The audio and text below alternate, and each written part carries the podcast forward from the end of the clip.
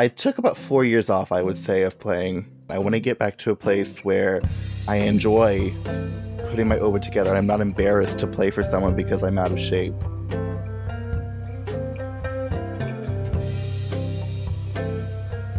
Hello and welcome. My name is Casey.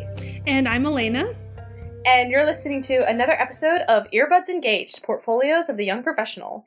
A podcast for fellow teaching artists and those searching for their niche in the music world. And our goal is to create a community of individuals who share our vision for the future of classical music. And if you believe you are one of those individuals, it would mean the world for us for you to go over to iTunes and give us a rating or a review, as that is the best way for us to be found online.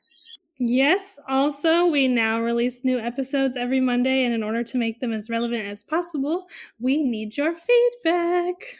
Yes. All right. Okay, so today we have another special guest. His name is Taylor Reitman because he's the right man to be on our podcast for today. It's funny you say that because a teacher when I was in like fourth grade used to call me Taylor Reitman, the right man for the job. Yeah, well, that's how I remember how to pronounce it. Good slogan for trying to be class president. There you go. Yes, so Taylor is my friend and colleague from IU as well. He was also in the oboe studio, and he was a double major in oboe performance and German. Yes. Ooh. So welcome, Taylor. Thanks for having me. Mm-hmm. You live in Chicago, but right now you are in Indiana, right? Right. So in the midst of this pandemic, I was very lonely in Chicago because I couldn't meet up with friends or anything because social distancing. And I'm not really working, so I just decided to come ahead home and just not be alone and be around family and the friends down here that I have. And like the pandemic is way worse or way better down here. There's not nearly as many cases, so it's just overall a safer situation for me. Mm-hmm, mm-hmm.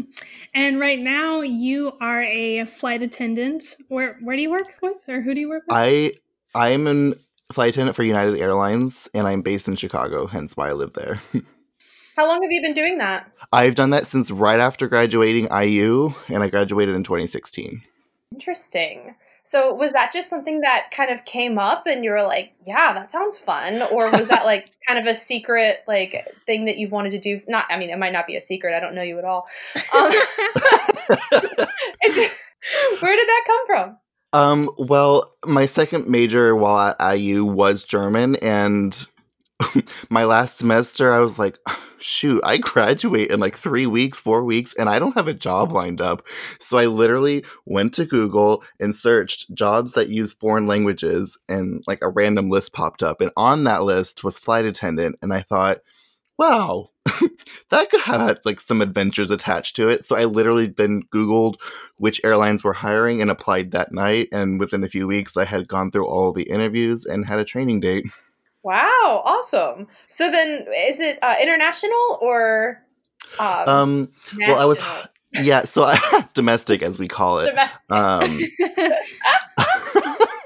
I was hired as a German speaker, and so normally when those routes are running, that's what I'm typically flying, but I am allowed to, and I am qualified, and I often do fly domestic flights as well and work those. So I typically fly international. I usually end up in Munich, Germany. That's my preferred city if I'm going to be spoiled and be selfish and fly what I want to fly. And isn't your town in Indiana pretty German somehow? It is very German. There was a lot of settlers that they came to the States, and they like kind of, they didn't start my hometown, but they came here, and a huge population in heritage is German. And we always have this German street festival every year, and we have a partnership with the German city. And there's a lot of connections and relations there that every year we're kind of like, as a community, we're nurturing that and doing things with our hosts, our sister city, as we call it, over in Germany. Mm-hmm. And you also studied abroad in Germany for 1 year. I did, and I actually lived in our sister city the entire year that I was there. Oh. So I really helped feed into that like sister city companionship that we have. Oh, that's so cool. Is that something you were able to choose? Not really. So it just kind of worked out. IU, the German programs for studying abroad that IU has, They have a full year or one semester in Freiburg, Germany, which is where I ended up going. But 20 minutes outside of Freiburg is my sister city. So it was just kind of a coincidence that it worked out that way. Like, do you really enjoy it? Do you plan on doing it for a while? Or is it kind of like, it works for now. Let's figure out what's going to be more long term. It's kind of a bit of both. So I really enjoy doing it, and I keep telling myself that I'll keep doing it as much as I'm enjoying it. But the moment that it becomes more of like a job and like an obligation, something I have to do just to make money and not something that I actually enjoy and want as a career, at that point, then I'll probably make the decision to kind of find other venues to try and explore. But for now, who knows how long I'll do it. It could be a lifelong career, or it could be just something I do for 10 years and then bow down and move on. But we'll see. I don't really know. I don't have an answer. Yeah, I imagine it's hard to keep, any sort of relationships with being gone for so long. I mean, I guess I'm assuming that you're gone for a while. You don't just fly there and back in one day. No, so typically, No, I don't. So typically they are 3-day trips. So if I leave on a Monday, I'll come back on Wednesday. And you do those, for me, I typically do them anywhere between 4 and 6 times a month. So we're talking anywhere from 12 to half of the month, but sometimes even more. Like I can fly every single day of the month if I actually chose to. But no, you do spend usually at least half or not more than half of the month away from home. And it is challenging to have personal connections with people like locally, and you have to just rely a lot on like FaceTiming and messaging and things like that to stay in touch with people. Yeah. Yeah. That's, I just imagine that would be the hardest with a career like that. Yeah. But hey, it also on the flip side does sound really cool. So. I mean, I get to travel the world and get paid to do it. So can I really complain too much about it? No. So where all have you traveled? Like, what are some highlights? Well, domestically, one of my favorite cities to go to is Sacramento and Seattle. Those two cities are actually so much fun to go visit. Anchorage, Alaska, if you guys get the chance, you have to go. Anchorage is such a cool city, especially in the summertime. It'll be 11 p.m. and the sun is still shining and you'll be freaked out, but it is so cool. Yeah, it looks gorgeous from pictures I've seen. But I feel like on the flip side, if you go in the wintertime, it's the reverse of that. It'll be 1 p.m. and it's still dark outside. Alaska is one of those places that I don't think I've fully realized how far away it is from where we're at. Because on the map, they always just pull it in so that it looks like it's close. It's like, no, that's pretty far, actually. It's like, way up far. There. Yeah, it's kind of a distance away.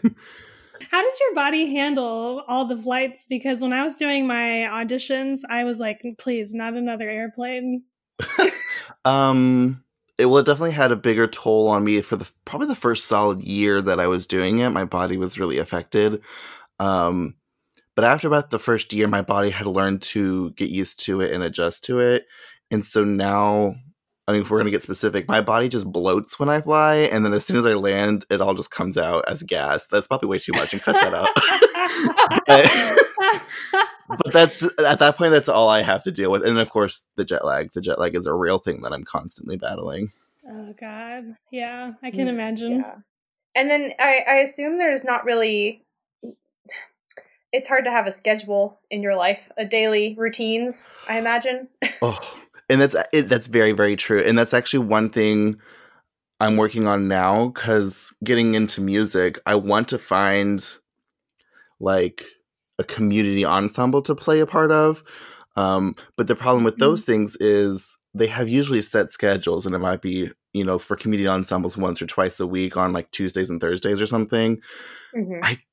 My schedule changes kind of week to week or month to month. And so I can't always guarantee I'm going to have those days off. So it's hard for me to commit to something, not just music, anything in general, if it has a set routine schedule like that, because I don't know if I'll have the work off that day to do it.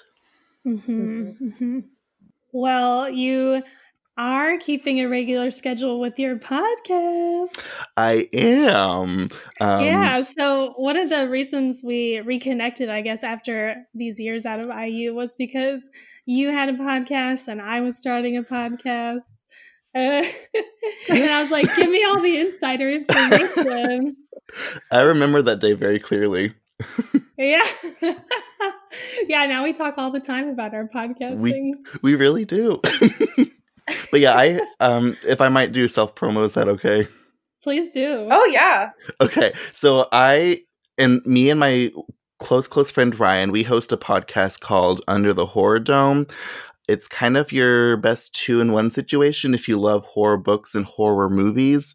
We discuss books, we discuss the movies, and we just drink a little wine while we do it. It's a really fun time. So if you're interested in that, feel free to check us out. My favorite are the bonus episodes with the ghost stories. Yeah. So we've been doing some bonus episodes where people will submit their personal experiences with ghosts or weird things like that. And we read them out on the podcast. And it's fun, but like at the same time, I don't believe in ghosts. So it's kind of hard for me to fully buy into it.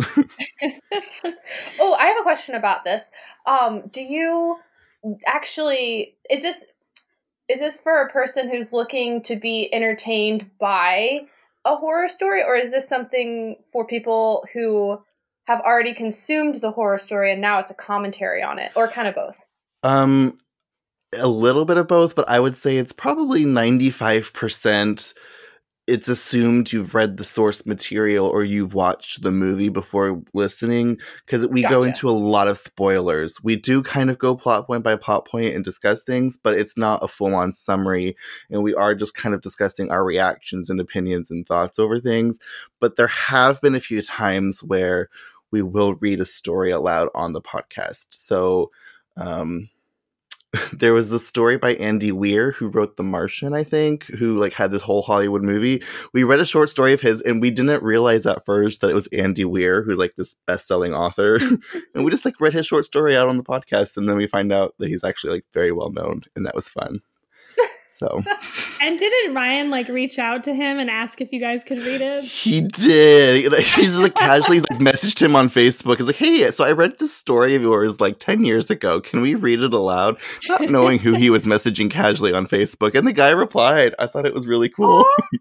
Yeah, that's really awesome. Oh, I love that. He's like, yeah, as long as you're not making money off of it, I don't care. Just read it aloud. I don't care. I was like, okay, cool. So then, how long have you been doing that? Our first episode released June 3rd of 2019, so just under a year. Okay, nice. And then what made you want to do it? Well, he and I are both avid readers, and we kind of buddy read through Stephen King's The Stand. And we found it very fun as we were reading along to kind of discuss our opinions and reactions to things. And he was an avid podcast listener, and he'd always been wanting to start a podcast. So he kind of mentioned it and kind of like dipped his toes into trying to see if I'd be interested. And then next thing you know, we're buying microphones online and setting everything up and doing it. Cool. All right. So what's your favorite episode? And then what's your episode you would suggest people start to listen to? We did a bonus episode in between our two seasons over The Craft that came out in the 90s. It's a movie. It's kind of a cult classic. And it was really, really fun. We had fun, like, back and forth banter. We had a lot of fun discussions, and that movie is so good, and like it's one of my all-time favorites. And so that episode over The Craft, it's worth checking out, even if you don't like horror. The episode's fun to listen to regardless. I would preface by saying that our first few episodes were a little on the rough side, and I didn't like what we were reading in the beginning, so feel free to skip those if you start listening. Yeah, who like is super proud of the first episode that they ever produced of anything? Not me. Like, well, the problem is We were covering Carrie by Stephen King, and that book is not long, but I could not finish that book to save myself.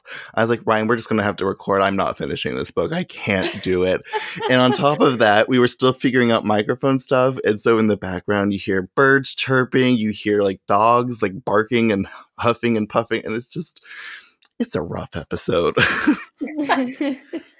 Yeah, I totally underestimate I have totally underestimated podcasting before I started, or before we started, because I would just be like, you can't just like turn your phone on the voice memos and then talk and then put it online. Like, isn't that a podcast?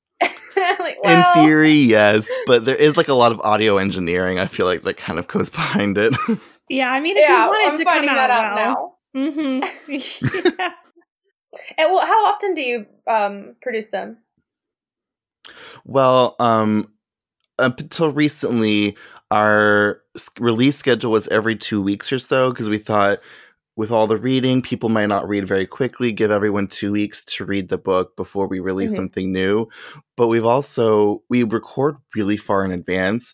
So typically speaking, if I were to record an episode with him today, we're so far ahead of schedule that episode probably under normal circumstances won't release for 5 or 6 weeks. That's how far in advance we typically prepare. But no, right. Usually it's every other week that we release episodes, but right now with all the quarantine, we've been doing on the off weeks. We've been doing bonus episodes where we don't really have to prepare. We kind of just do it last minute and talk about whatever we want to. And it's not necessarily the most on brand episode, if you will, but they're fun and people are stuck at home. So give them something else to listen to if they want.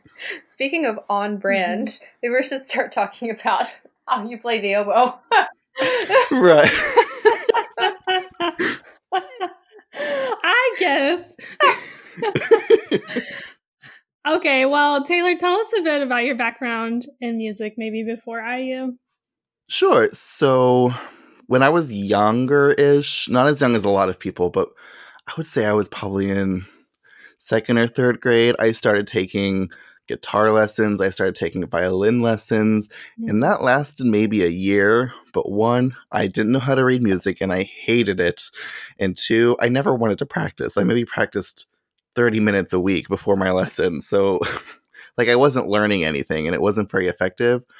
But my sister, who's 3 years older, she started in sixth grade band playing the trombone. And she got really, really into that. And as a result, like I saw how much fun she was having. So when it came to be that I was of age to join middle school band, I was like, I'm going to do this. And I went to sign up day with the intention of playing tuba. But I walked out playing oboe. That is so weird. I walked out being an oboe player, signing up to play oboe. Did that happen? Yeah, what? My mom was there with me, and I told mom going there that I was going to do tuba, but we could try out some of the instruments while we were there before we made the final decision what we wanted to sign up for. And I remember that day, I wanted to try oboe because when my sister was signing up, she tried to play the oboe, but she couldn't even make a sound on it. And I was like, I'm going to be better than my sister and I'm going to play the oboe. And then I made a few sounds on it and I was like, this is really fun. I'm going to do this. And what do you know? I changed paths. So then I started like the normal middle school band program, getting into, all state ensembles in middle school and things like that. And then came high school when it's time for when people typically do marching band. And then I got to play my tuba finally. I learned how to play tuba and I marched tuba for 2 years. And then I was drum major for 2 years. And I would say maybe in my sophomore year of high school is when I was already having the idea that I would go to school for music after high school. Like, and I wanted to go to music, and I started to research a few music programs. And since Indiana is where I was from and IU and Jacobs is right there, I was like, I'm going to Jacobs. I don't care how hard it is to get in. I'm going there. Aww. And so my senior year, I auditioned at 4 places and Jacobs was my number one choice. And that was the worst audition of all 4. So I was like, I'm not getting in. It's fine. My number 2 will be fine. But I did. And then I go there. And that's where I met Elena, so I don't regret it. Yes. Oh, so did you take private lessons for oboe in high school, or any private lessons for any instrument? Yes. So in 6th and 7th grade, I took from like high school students that played oboe that were just teaching the new people how to kind of put the instrument together and make some sounds and play notes and things like that. But then my 8th grade year, so at my 3rd year of playing, I decided to take lessons from my high school teacher who taught at a university and played at in a symphony that was about an hour away. And then she taught me all through high school until I went to college. Okay, so you did have someone guiding you through, and not just for sure. I could not be where I was without her. No. Sorry. I just assumed that was implied, but no. Yeah, I did take private lessons for pretty much every year, but only 5 of them were with an actual oboe player that was a professional. Mm-hmm. So she kind of encouraged you and helped you prepare for auditions and all that. So that's great. For sure. Yeah. What made you want to be a performance major? Well, I originally was going to try and be a composition major. Ooh. Oh. And then I started dabbling a little bit in composition, and I was like, I don't really know what I'm doing. I'm literally just putting notes on a page and hope it sounds good. So then I was like, this probably isn't the right thing for me. This is silly. I've never done this. Why am I going to pursue that? And my high school band director, he actually wanted me to go for music education, but I was very adamant about not doing that. Because I just loved playing, and not even like a solo playing. I hate doing recitals. I just love ensemble playing. I just want to sit in an orchestra, even just a wind ensemble, and just play. Like, that's all I really wanted to do back in the day. So that's why I was very adamant about choosing a program that was performance based and not education based. How many oboe players were in your high school band? I assume you weren't the only one, the way you speak of it. There were maybe 3 or 4, depending on the year, in the high school level, and then maybe a few more that were at the middle school level. So not a lot, really, but not a few. Yeah, support system of different people at different levels. For sure. The only thing I wish my band had was bassoon players. We didn't even own a bassoon for my band program. Yeah. What a surprise. I think we had like 1. Well, oboes are a little bit cheaper than bassoons. A little bit. That's true. Depends on what brand, I guess, you get, but. And I feel like it's a little bit easier to find a teacher for an oboe player than it is for a bassoon. Mm-hmm. So did you always have the intention of double majoring, or did that come later? Well, so IU, the Jacobs School, has this specific program called BSOF. It's a Bachelor of Science with an Outside Field. And it's basically the music program's way of doing a double major without adding on a bunch of general education courses. And I didn't even know it, but I applied for that program and not the actual performance program, which is the DM. Because I didn't even know. Well, I applied to the like, you have to apply to the university and the School of Music, and I applied to the university with declaring that I was going to be a double major, and I guess somehow in the paperwork they assumed that meant I was going the BSOF route. So then I get to IU and I hear that I'm a double major with, like, as a BSOF, and I wasn't a BM, and I was like, wait a minute. I wanted to be a BM. Like, am I not going to turn out as good of a player because I'm not going to be a BM? Like, that's the track that my mind was on. So I always intended to be a double major, but I didn't intend it to be a not BM. So people see my diploma and see that I'm a Bachelor of Science, and they're like, "Why are you a Bachelor of Science? You went to music school." Right. It is just a weird labeling. It is a weird labeling, but I still took the exact same theory courses, the exact same history courses, ear training, piano, private lessons were the exact same. Everything was the exact same. I just have a BS instead of a BM. Because of the addition of the German? Exactly. Yeah, that was that's just the music school way of allowing double majors without adding a lot of coursework. I see. So you always knew you wanted to do German as well. Did you take German in high school? I did. So I started German in high school, and then because of the German roots in my hometown, my high school, every 2 years they do like a foreign exchange program where we host people for a few weeks, and then we actually go there for 4 weeks, and we live with the host family over there for the half the summer. So that's kind of where I inspired that interest and wanted to pursue that a little bit more. Oh, that's fun. That's pretty cool. So tell us more about studying abroad in Germany. What all did you do there? I So leading up to why I chose to study abroad, during my sophomore year in music school, I was on the path downwards of knowing this was the wrong choice. I should not be here. Like, I still enjoyed playing, but I didn't like the environment that I was in. It was very toxic in a sense.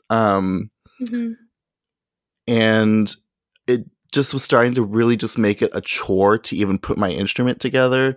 And I didn't like that. And so I knew I wasn't going to have a career with oboe, and that I was starting to get the hint that maybe I should just make it more of a hobby. And so I really wanted to devote the time to my second major. And I thought, what a better way to get a break, one, from music school, and two, to really hone in and work on my language skills. So then I was researching programs, and I decided to do that. Then during the year that I was over there, because I was there for 11 months, 2 semesters, I played some. I did join a couple of community ensembles. The university had an orchestra for non-majors that anyone can audition for and play. And then they only had one rehearsal a week, and we gave one concert a semester. Like, it was very, no pressure. It's very youth orchestra, like from my youth orchestra years. And then I also played in like a local community like wind band that plays basically just a bunch of traditional German folk tunes, which was so much fun. I had some of my best friends from that ensemble. That sounds so cute, actually. That sounds very popular. It's very popular, yeah. Yeah. So between getting away from music school and kind of spending a year just using music as a fun hobby and not dedicating 10 hours a day towards honing in and perfecting my craft, I was able to just confirm and solidify my plans as not pursuing a career in music, but purely just finding a place for music in my life as a hobbyist or someone that enjoys it and will still participate and still be active with it, but not have my income and my livelihood be based on it. How did your parents feel about all of these decisions? I assume you have parents. I do, yeah. No, it's raised by wolves. No, they were pretty much supportive of every decision I was making because they were kind of there for the journey with me. And when I would explain what I was experiencing, what I was going through, the only thing that they were pretty much adamant about was, you know, you signed up for this. You can't quit until you finish your degree. Like, you signed up for it. They're giving you money for it. And plus, also, if I quit, I had to give back my scholarship money. But that's a whole different discussion. So they just were saying, like, trying to teach me the lesson of don't quit something halfway through just because you don't like it. See something through to the end, and then you can choose a new path after you've completed that. And so that was the main support that they were providing. And they just wanted to...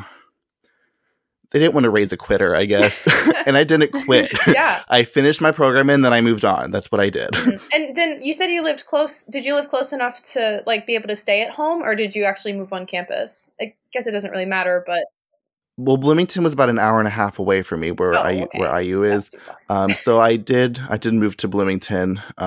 Plus, who wants to live with their parents still? Like, let's be real. I loved living with my parents. For me, once I got a taste of independence, I didn't want to be moving back. No, I moved to Bloomington and then would occasionally drive home and spend the weekend at home sometimes, maybe every other month or so. Yeah. Cool. Well, that's great that they still were like, you know, you should finish college, but that doesn't mean that that's what you'll do as an adult. Because a lot of people say, you know, well, why'd I spend all this money for you to be a music major if you're not going to do that, you know? Well, yeah, because they spent a lot of money. In my high school, they bought me my oboe. They bought me all the reed supplies. They paid for a lot of it leading up to college. And even in college, they kind of helped supported me financially. So for them to be supportive, like, yeah, we're going to continue to help make sure that your support, like, you have the fundamentals, even knowing I wasn't going to continue to pursue it, was still, it was good parenting on their part. Yeah, let's be real. Yeah. I couldn't have done it without them, if I'm going to be completely honest. Aw. Yeah, that's really positive. And then you knew, like, okay, this isn't everlasting. Like, I don't have to be stuck in this kind of environment or mindset. Well, the only thing that was a little tricky was bringing up the idea that I might be studying abroad for a year and I won't be in the U.S. for the entire time. Because that's scary for a parent thinking that their child is going to go live in a foreign country across a giant ocean for a good year.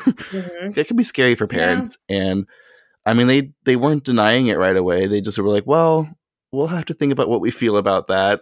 And it just took a little bit of time for them to kind of process that. But they eventually came around. So. And look at you now. You're going all over the place. And here I am now. I go there 5 times a month. Yeah. Do you think that realizing this about yourself, about where music fits into your life, was something that the college that you went to specifically drove you towards? Like, if you would have chosen a different college, maybe things would have been different? Or do you think that that's just was going to be the end anyway? Like, the same answer? I've actually thought about this a lot. I don't necessarily have the answer because I don't know what my reaction would have been at another university. I will say I have the suspicion that had I chosen to go to my number 2 school, I probably would have gone through a master's program. Because my original intention was to go all the way through a DM program. My original program plan starting at IU was eventually going through a DM program somewhere. I probably would have at least done a master's had I gone somewhere else. But I also feel like this is not digging the other universities that I would have gone to. I also don't think, though, that my playing would be anywhere near what it is now.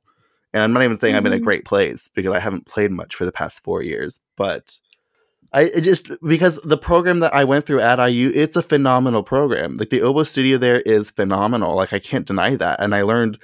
in theory, I learned a lot. I just wasn't able to kind of put all the whole picture together there, but I have all the tools to make it happen. And I don't think most places would have given me that for what I was auditioning at back in high school, just because the teachers there are just not quite as refined. I'm not trying to diss them because they're great people and they're great players. It's very regimented. Yeah. And they just weren't as far in their career as the teachers at IU are. They're just not quite to that stage yet. And so I probably would still be playing music, but I wouldn't be the player I am today without it. I also have a love-hate relationship, I would say, with my time at IU. I mean, that's pretty public, I think. But that's pretty common. I think that's very common, at least for the oboe studio. The oboe studio. In general. It's very hard. Not even just the studio was regimented, but all the other classes we took too, like the oral skills, the theory, history, like.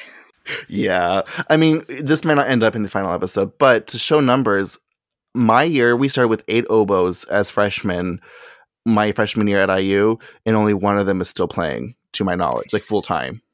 Yes. I mean, we were cut down by half. I mean, we didn't have 8. We had 4. One was mostly a composer. Now he's in med school. Not saying he's not still composing or doing music at all. But one completely transferred to the business school, which is not any easier. The business program at IU was intense. So we were cut by half. I mean, maybe that's just what happens when you have a large studio, though, in general. But it was very tough. And it was very intense. Some people can argue, like, well, that just shows you what the real world is like. But part of, like, why we wanted to do this podcast is to say, well, hey, it can be like that. Yes, that's true, but that doesn't mean quit altogether. I mean, not quitting's like a strong word, perhaps. But there are other options, especially now with the internet. Right. Like, you don't just have to go get your doctorate of music or go play in a symphony to be a musician. Exactly. And we've been getting gigs that are paid. I mean, depending how well they're paid, that depends on the person. However, I don't think we would have needed that, great of a level of playing to get these gigs. Oh my God. I don't mean to cut you off, Lana. Guess who just messaged me? I thought I heard someone's phone. Is it Libby because she messaged me? Yes, it was Libby. Libby, hi Libby. Let's leave this in. Libby hasn't talked. I haven't talked to Libby really since I graduated 4 years ago. That is wild. What a coincidence. Anyway, sorry, I didn't mean to. I know. I know. Okay, so we were talking about IU. And just how there's more options now, and like we probably don't need any more skill to get the gigs that we get. I mean, maybe that's an overstatement. Well, I need to get back in shape before I could start pursuing gigs, but I do have the skill set and the knowledge base that IU taught me to work with. It's so much easier to maintain a skill than it is to build a skill. So that's true. Yeah. I was listening to a fitness podcast the other day, and they were talking about how like being in quarantine, people can't like go to the gym and, you know, keep their muscles big, I guess, you know, which is the problem that I have. Same girl. Oh yeah, I used to be so muscular, but they were like quarantine. But they were like, yeah, like it's so much easier to like maintain muscle than it is to actually build muscle. And then I, you know, with my music brain, I was like, you know, I think that relates to music too. Like it's so much easier to, now that I know how to play scales, like I can play my scales. All right, that's enough of that. You understand what I'm saying? But I think that applies to a lot of skills. Like, it's easier for me to maintain my German language skills than it is to, like, learn the language. Right. Mm-hmm. And then I pulled my flute out the other day, and I've been playing for a few days now in a row because it's so much. I'm actually really enjoying it. And, I bought a clarinet from an antique store, like, at the beginning of last summer, and I pull that out sometimes and just, like, play a few notes and, like, open a beginner book that I got. And, yeah, it's like the same thing, like learning an instrument, but since I played the flute like 10 years ago in band, I really haven't played it much since then, but I remember so much more of it than it's so much easier to remember than it is to learn the new fingerings. I wonder what would happen if I pulled out my like a tuba, if someone let me play their tuba, if I could remember anything. Yeah. I think it would come back quicker than you think. Yeah. Well, I pulled out my bass. Anyway, so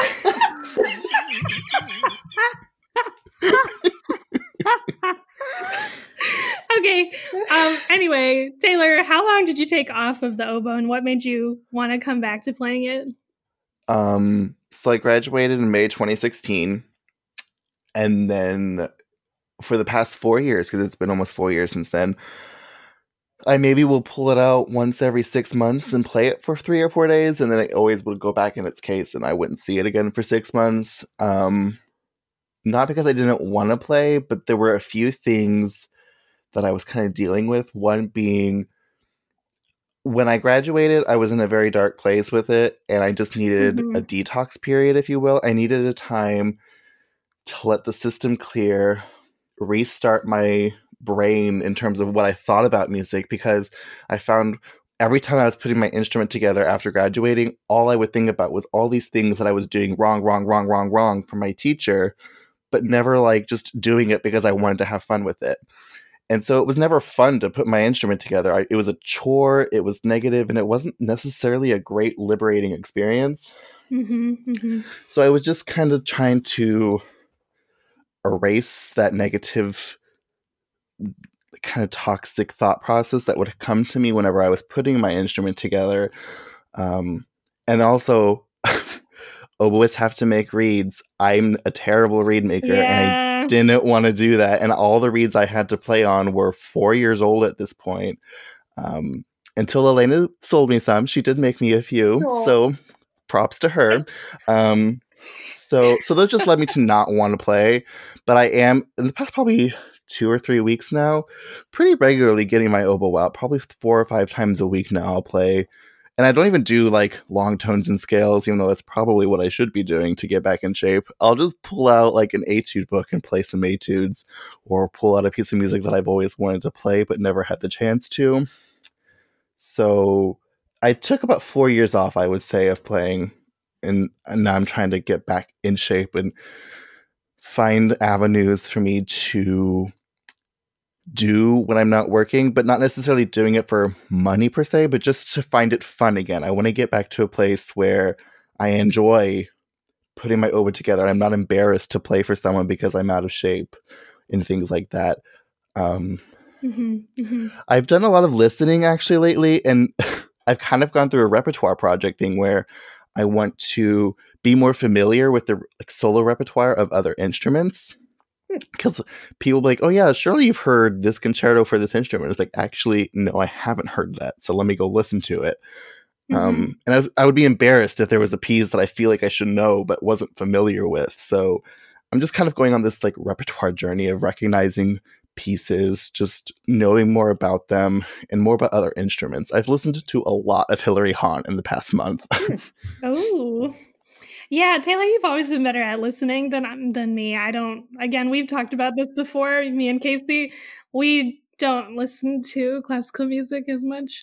Although you did inspire me to listen to some Vaughan Williams, so. That's like, I kind of decided in my like journey to get back in shape, I'm going to actually kind of put energy into one piece just for maybe a month and a half or so, kind of clean it up, not get it like solo recital ready or anything like that, but just be in a good place with it. So I just asked Elena, I was like, Elena, what recording of the Vaughan Williams concerto do you like? And she listed some concerto and some oboist that I've never heard of. And I was like, I feel like I should know this.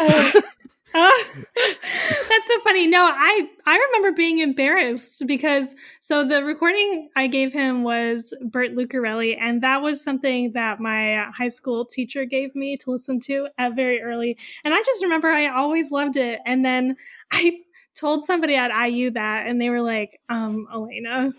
But I listened to it again, and I was like, you know what? This is pretty good. I don't know what the problem was. I listened to it yesterday, and I was like, this is actually, there's a lot of positive things that I'm enjoying about this recording. I did have some critiques with it, but like, I don't know. I think people, he's not of the Mac school, so I just feel like maybe that plays a role at IU. Right. I mean, I will say when I was at IU, I was the most critical of other people's playing. Like, I felt like it kind of made me unable to enjoy listening to oboe players because I had to listen, or I was told to listen in such detail that I didn't enjoy what they were doing. I was just looking for flaws, you know? Well, that's another thing. She also was very... I feel like she'd only approve of you listening to certain oboists, and if you listened and ventured out to get some like inspiring, creative new ideas, she would like kind of scold you for it. I don't know. Yeah. I don't feel like there's ever going to be something that you wouldn't benefit from listening to another school of thought. Like, you may not agree with it, or you may not necessarily enjoy it the most, but you're going to still find something to take out of it. They're going to have good musical ideas, probably. Right. I mean, I can see from a teaching standpoint, like if you're trying to teach something, especially to really young oboists, if you're trying to meld into like professional players, I can see being a little more strict on like who they're listening to. But then it just becomes, a very small avenue. Well, it's already a limited pool of repertoire to listen to, like recordings exactly. to listen to. And then the way that it's approached, it cuts it down to like half. So instead of having 20 recordings, we now have like 10, maybe 10 recordings. Yeah. But that's a whole different discussion. A little off topic. Well, and Taylor and I were talking about how it kind of sucks that there's a lot of younger players now that have really good jobs, and they just don't have recordings out. And it kind of is sad. We were talking about this, how there's a lot of like oboists that are having very successful and active performance careers right now, both solo and ensemble wise, but they don't ever have recordings released. They might have recordings, but they don't ever release them on a CD for others to listen to. And so we're still kind of listening to recordings that are a little dated, outdated. Yeah. Well, and you made the point, like it definitely costs more to record than to like put it on the internet for people to listen to for free. And I can guarantee they probably don't sell much. So they invest all this money to produce it and then don't make anything from it. And at the end of the day, they still need to make money. Yeah. So even with this like world that feels big in the classical realm, or even the oboe realm or double reed realm, it is still very small and hard to get resources in order to like really open up and widen your horizons and your point of view. Mm-hmm. Yep. So you really do have to depend mostly on your teacher, and if it's kind of not gelling with where you're at, then you can feel very isolated and stuck. I experienced that very much. Mm-hmm. Me too. Yeah, that's kind of why we bonded. Especially our senior year doing 401, like our music history classes. We took astronomy together. Yeah, we did puzzles while we studied. We did. We have like... Wait, what? I don't know. Renaissance music playing back and... Yeah. We're just reminiscing about college. No, how do you do puzzles when you study? So it was like a drop the needle test drop the needle test, which is an old way of saying I'm going to play a piece of music randomly, start it in a random section, and then you have to be able to identify it. Listening test. The year, the composer. Yeah, listening test. Yeah. So we would just listen and say facts about it as we did a puzzle. Ooh. And it'd be on like a shuffle playlist. That sounds fun. Yeah. And then when I would need to break it, Elena and Kelsey had this giant beanbag that was like on the floor, and I would just lay in that. Got rid of that. Oh, that's a pity. I know. She can't take it on the boat with her though.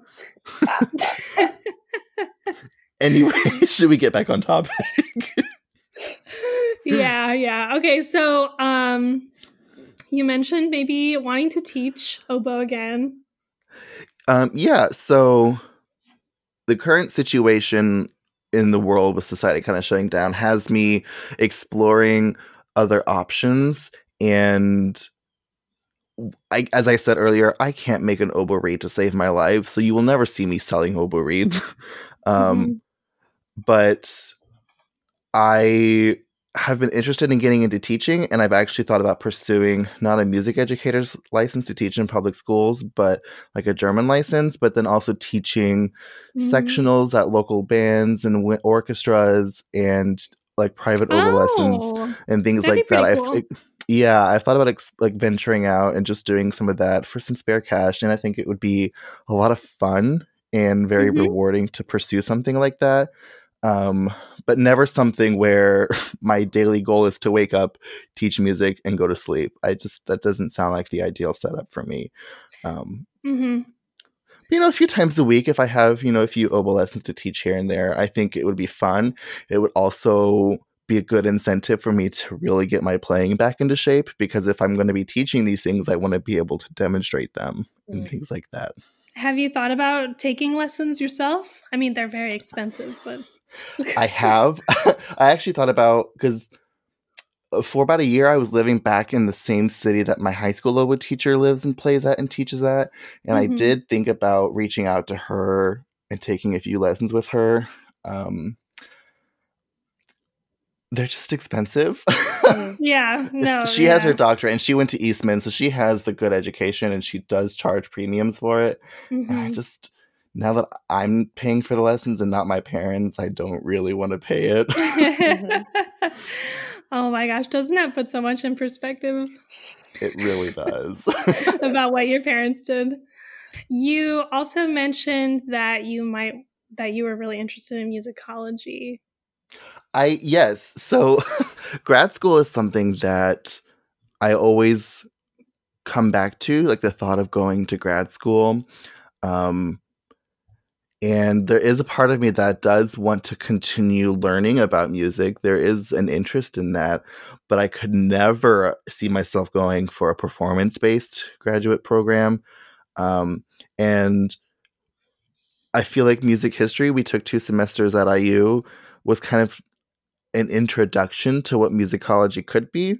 And while I wasn't particularly great at music history classes, I was fascinated by the material that was presented, particularly in the Renaissance and Baroque era of music. That's where I really just, I eat that up. That's my jam, especially like in terms of repertoire. Repertoire from the Baroque period is always going to be my favorite.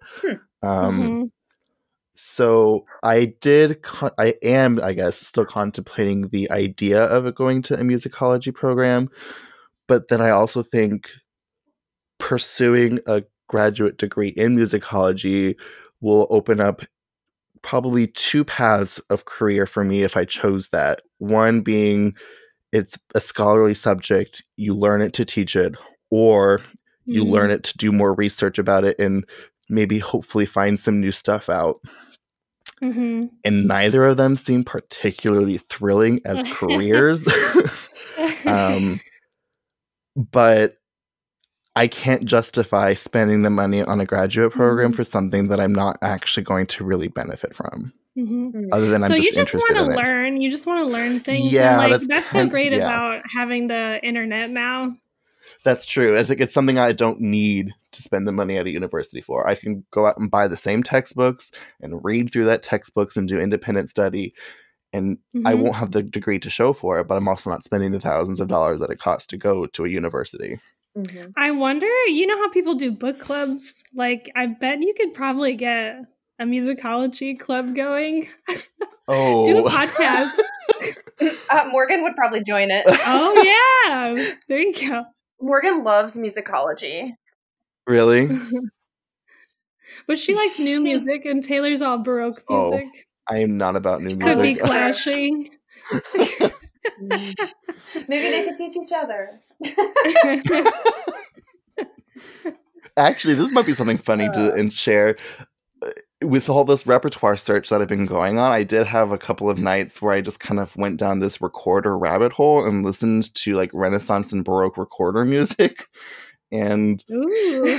I feel like that could be something that's fun to just, because recorders are not the most expensive instrument out there. Like, you can get a standard recorder for like a couple $100.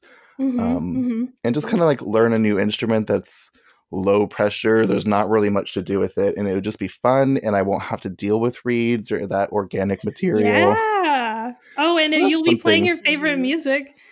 Exactly. And you can like get a bunch of different voices. I don't know how do you label that? I need like the lower ones and the higher ones, and then you can do an acapella video. Oh my gosh, I could. Or I could play Brandenburg 4 by myself, basically. Oh my gosh. Yeah. I mean, hey, it sounds like a really fun time. And then you don't have to fit into anyone's schedule. And the recorder's not that loud, so it's not like I'm going to be annoying my neighbors. And it's probably easy to fit on the plane. Yeah. Oh, super easy. And TSA won't even look at it. So they'll be like, what's this piece of hunk of plastic thing here? Yeah, I think the hard part will then just be like fitting that into things, like into your daily life. Because if you're going to school, then that's your priority. Right. And I think that's why a lot of people kind of get stuck outside of school. It's like, well, I just work and then sleep, or, you know, I work and have my family life or whatever. So, yeah, I don't know. I'm curious to see how this will alter now because... I just started a new chapter, I feel, so who knows how it's going to go. Yeah, right? I'm kind of excited for you. What would the title of this new chapter be? Maybe something about exploring other options. Or that's really generic and boring. Maybe it's something about going on some sort of exploration or adventure of discovering new avenues of music. That's not very great either. I don't know. I feel like I don't have an answer that's going to be very sufficient. It was a little ambiguous of a question. I see where you're going with that, though. I'm just kind of exploring different options. Like, I'm just kind of seeing... Well, it's really hard to just pick up the oboe. That's very true. Unfortunately, not that you can't do it. But like you said, there are a lot of barriers to just being able to enjoy the instrument. Mm-hmm. And I think that's one reason why when I came up with this recorder idea that I was very, like, I'm kind of enthusiastic about that because that's an instrument that you pick it up and it's going to be the same as when you put it down. Mm-hmm. Like, you're not dealing with reeds that might break or that change with weather and things like that. Like, you can get a very good plastic recorder for a very affordable price, and plastic ain't going to change unless you break it or crack it. Yeah. Well, and you can still use the knowledge of, like, all the technique work that we were hammered into our heads. Exactly. Because it's still a wind instrument, so there's still a lot of aspects of like air support and things like that that I'm sure will carry over to the recorder. It's just how it applies to the recorder specifically that I'll have to learn. Right. Mm-hmm.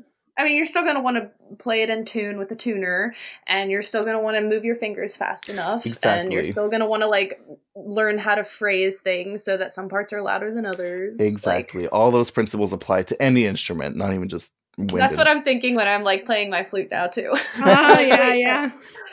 Like, why don't I sound better? It's like, well, because you're not listening to yourself. You can still do that. That's a whole other skill set I need to work on, is listening to myself as I'm playing.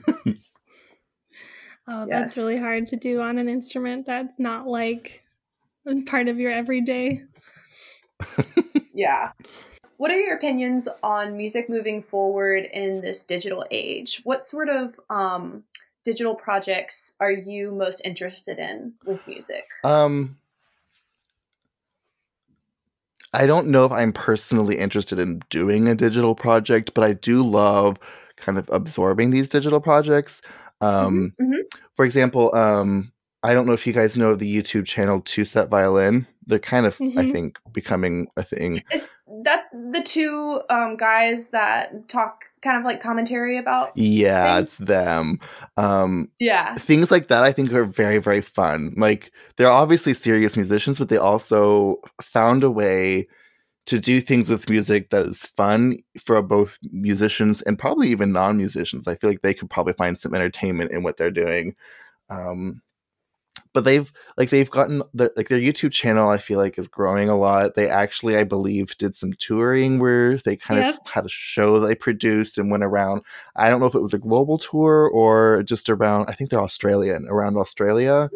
I'm not really sure. It was international. They were in Europe. It was? And I think America, maybe.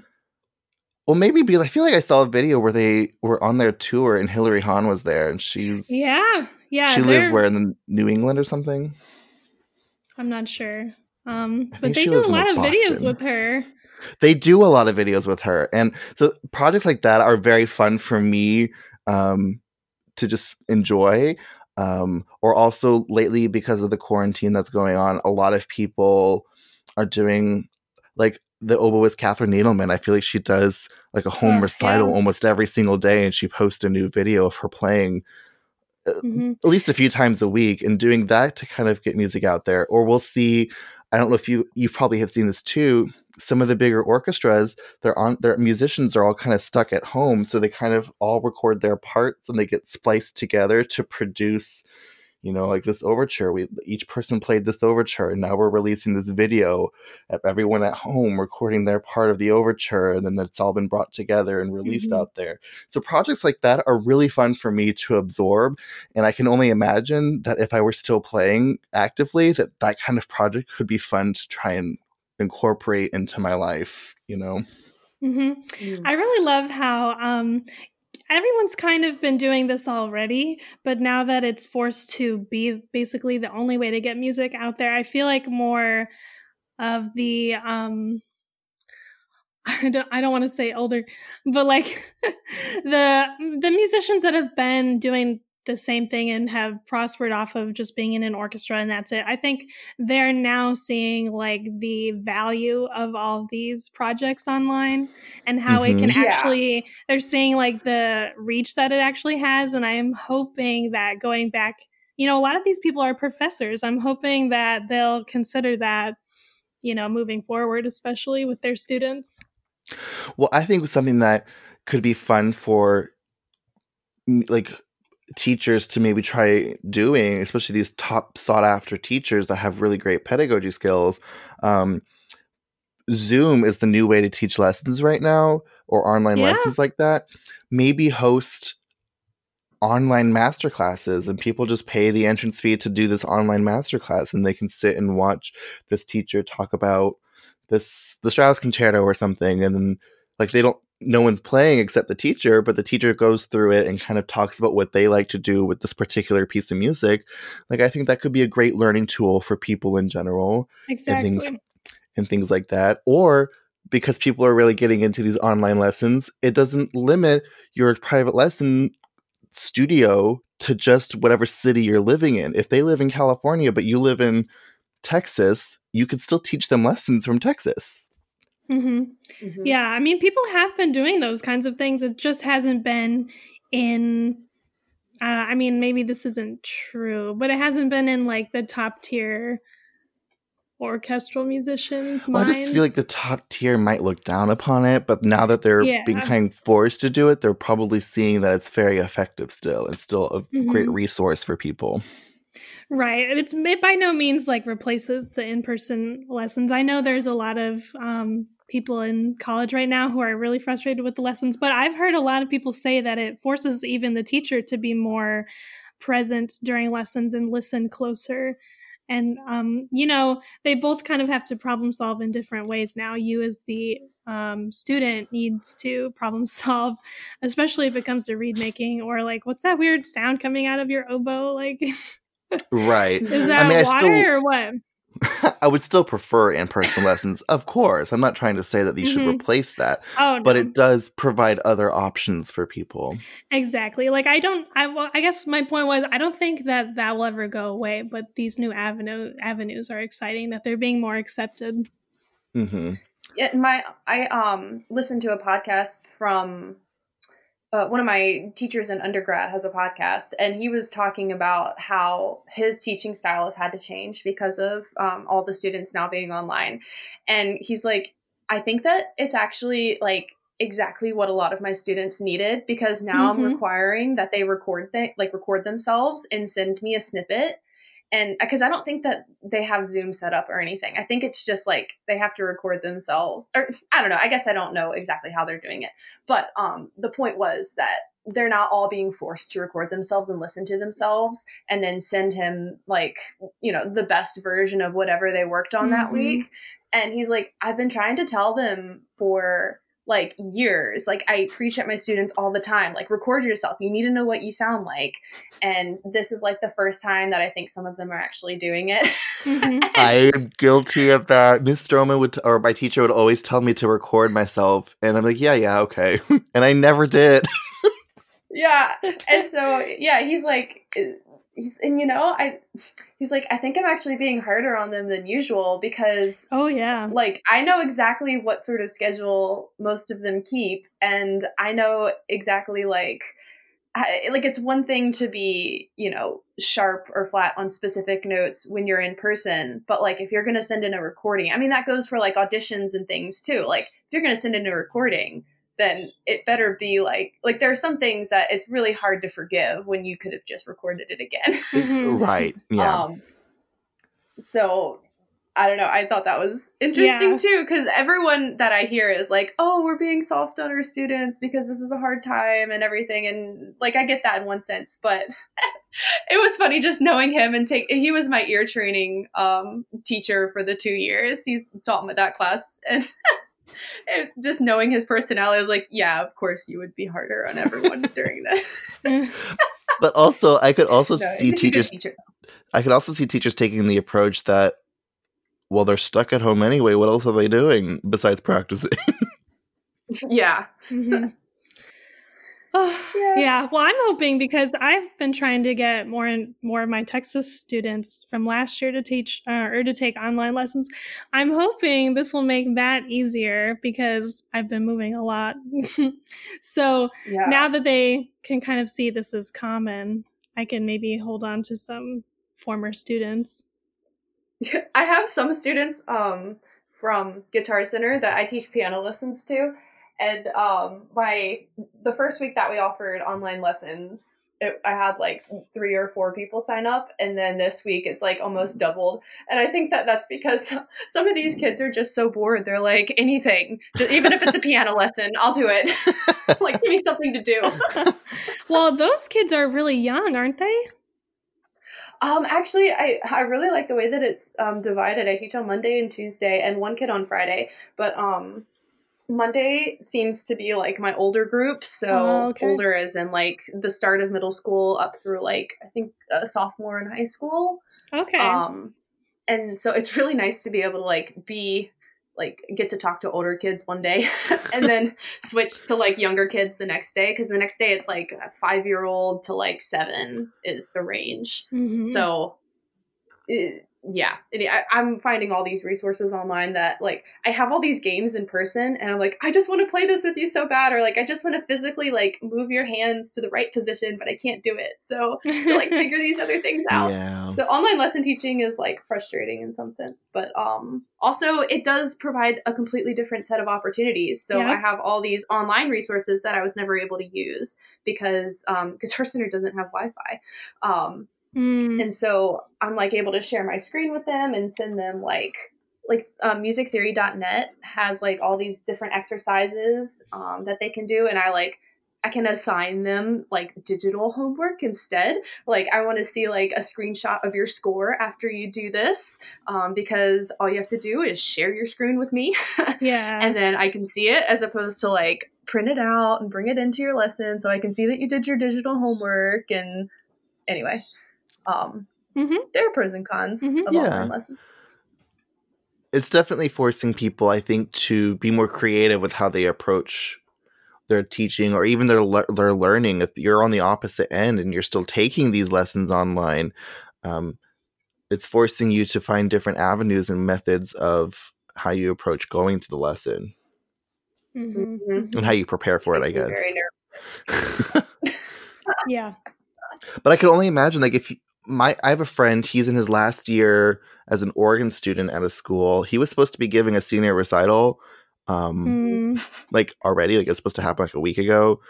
But instead, I think he just had to, like, record himself playing through the rep and then submit it to the school for a grade. That was his senior recital. At the same time, so while there are new avenues opening up in that regard, he also lost out on that opportunity to perform in public. Yeah, I wish that they kind of required that to be put on social media, maybe as like a Facebook Live video. I don't know. Right. I mean, I know why you probably wouldn't be able to require that, but at the same time, no, I don't know. It could be good. Well, then a friend of mine, he was a music education major at IU with me in my year. He's struggling because he was told by the school he cannot assume that his students brought their instrument home before they closed the school doors. So now he's trying to create all these lessons that have no attachment to an instrument because he cannot assume that they brought their trombone home or something like that. So, it's I guess it's kind of turning purely into like a music theory course kind of thing. Yeah, my friend in Texas, she said that everyone who had their instrument signed up for online lessons, but there's like a good handful that just didn't bring it home before, you know, they couldn't go back to get it, which kind of sucks. Yeah. Yeah. Like, say what you want about them leaving it, but I mean, I'm sure they regret that choice. I'm sure they miss it. I remember being in school and then thinking like, oh, should I bring my bassoon back home with me? Like, when we travel back to Virginia during spring break or winter break or whenever, you know, we would go back for a long period of time. I'm like, well, I know I should. But at the same time, like, if I don't play it enough, then is it worth the risk of it being in a car for that long? Because, like, cars are dangerous. And my bassoon costs more than my car. Oh, yeah. They just went on spring break, a lot of these people. Exactly. So it's like, crap, what do you do? Yeah. You know whose senior recital is supposed to be today, actually? Teresa's. We're sorry, Teresa. We're sorry, Teresa. Is she going to do something online? I bet she is. I don't know. She's been sharing some clips of herself in her blog.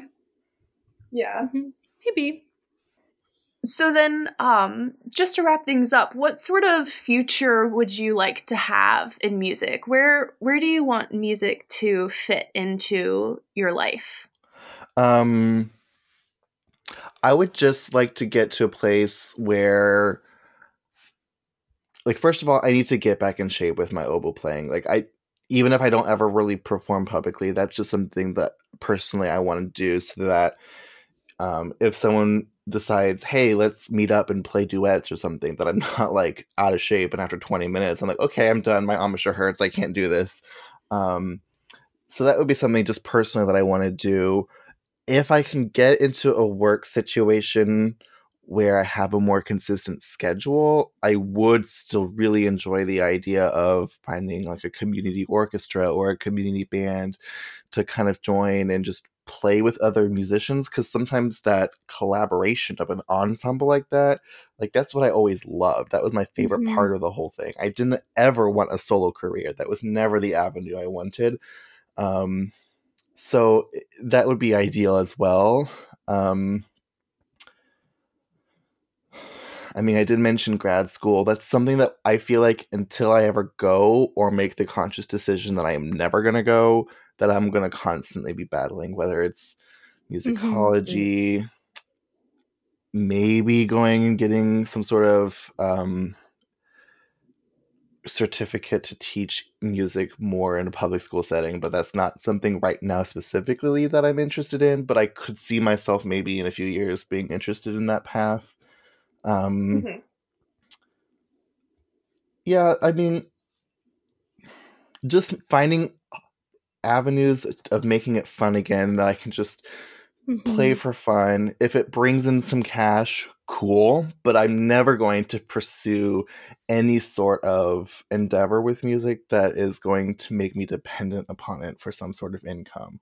That would stress me out way too much, and I don't really care to do that again. But yeah, that's kind of where I'm at. I want to continue with this like repertoire project that I'm kind of on and really learn more like clarinet repertoire and who are the big names of clarinet players in the clarinet world and what's their big pieces that they tend to study. Do the same thing for cello, maybe do the same thing. I've been doing it with violin, continue to do it for those. Maybe pursue the recorder like I've mentioned before. So I have all these ideas. We'll see which ones I actually, you know, kind of commit to, but that's where I'm at.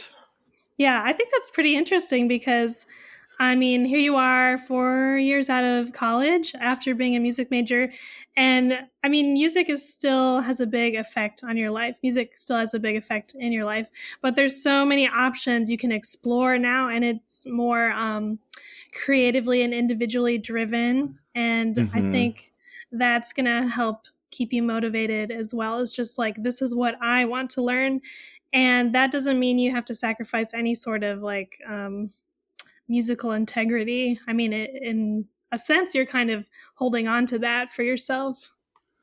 Absolutely not. You can just do whatever you want with it, and that's the thing with music is I can do something that's good for me, and if it's not harming anyone, and even if other people don't like it, I don't care. It was good for me. I benefited from that, and I'll do it again if I have to, you know? Yeah, and you have the, you have the knowledge coming from IU to just kind of know how to approach different avenues of music making. That's true. I did have the idea, and I don't really know how I would go about making this happen. But I did mention that like Renaissance and Baroque music, the repertoire from that time is my favorite. I did have the idea of trying to learn a little bit of Baroque oboe, but unless I enroll in like a graduate program about historical oboe playing, I don't really know how I would go about pursuing that. I mean, I could study Baroque repertoire, of course, but the actual instrument is a whole different thing, and I don't really know if I could get my hands on one. What would I do for reeds for that instrument? But I think it could be a lot of fun, but it also sounds like it'd be very, very expensive. Right. I don't know if somebody has like a camp for like a week where you all just go do Baroque oboe. That's true. I mean, maybe someone should make that. That would be fun. Maybe I could convince someone to do that. Yeah, right. Well, yeah, I think it's interesting. Like, nothing is off the table, and it just happens to be what direction you find yourself going. That's true. Because even if maybe, who knows, maybe 5 years from now, I will be like, I want a performance career again. I still have the education from IU and the proof that I went to IU and the like the knowledge and the resources that it gave me. So if I ever chose to, it would take work, but I could do it again. I just, right now, that's not what I want, you know? And you're able to think more clearly just coming out of that break from being in such an insane world. It sounds silly, but it truly did take me 4 years of not being there for me to kind of get a fully clear head on it and have that want to do it again. Yeah, and it's not been like 4 years of doing nothing. I mean, you've moved a lot and you've been obviously traveling a lot and jet lag. I mean... Oh, yeah. I've done a lot in that 4 years, but to me, 4 years sounds like a very long time before I can. I don't know. I think when you're an adult, 4 years isn't that long. Yeah, that's true. But considering I was at IU for 4 years, it basically took 4 years of getting the education, 4 years of detox. Yeah. I mean, I've heard a lot of stories about older women who graduated with a degree in oboe performance, and then they had, a family. And then after like 20, 30 years, they're trying to get back into it. So it's never too late. That's very true. And I'd rather do it now than in my 50s. It's just going to get harder the older I get. Yeah, but not impossible. No, never impossible. Just more work and harder. Right. Awesome. Different obstacles. Yep. Mm-hmm.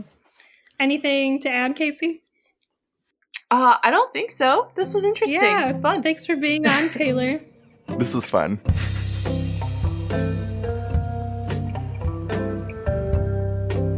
I just wanted to pop in on the end here to give a quick update because after recording this episode, Taylor has sent me many practice recordings, and quite honestly, he's been practicing way more than I have lately.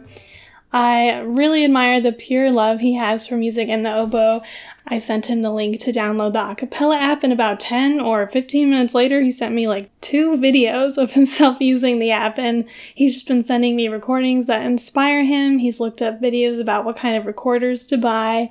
It's just a huge inspiration for me, and reminds me just how much joy music can bring you and others, no matter what level you are aspiring to reach. So again, thanks for listening. I wanted to share that last update with you.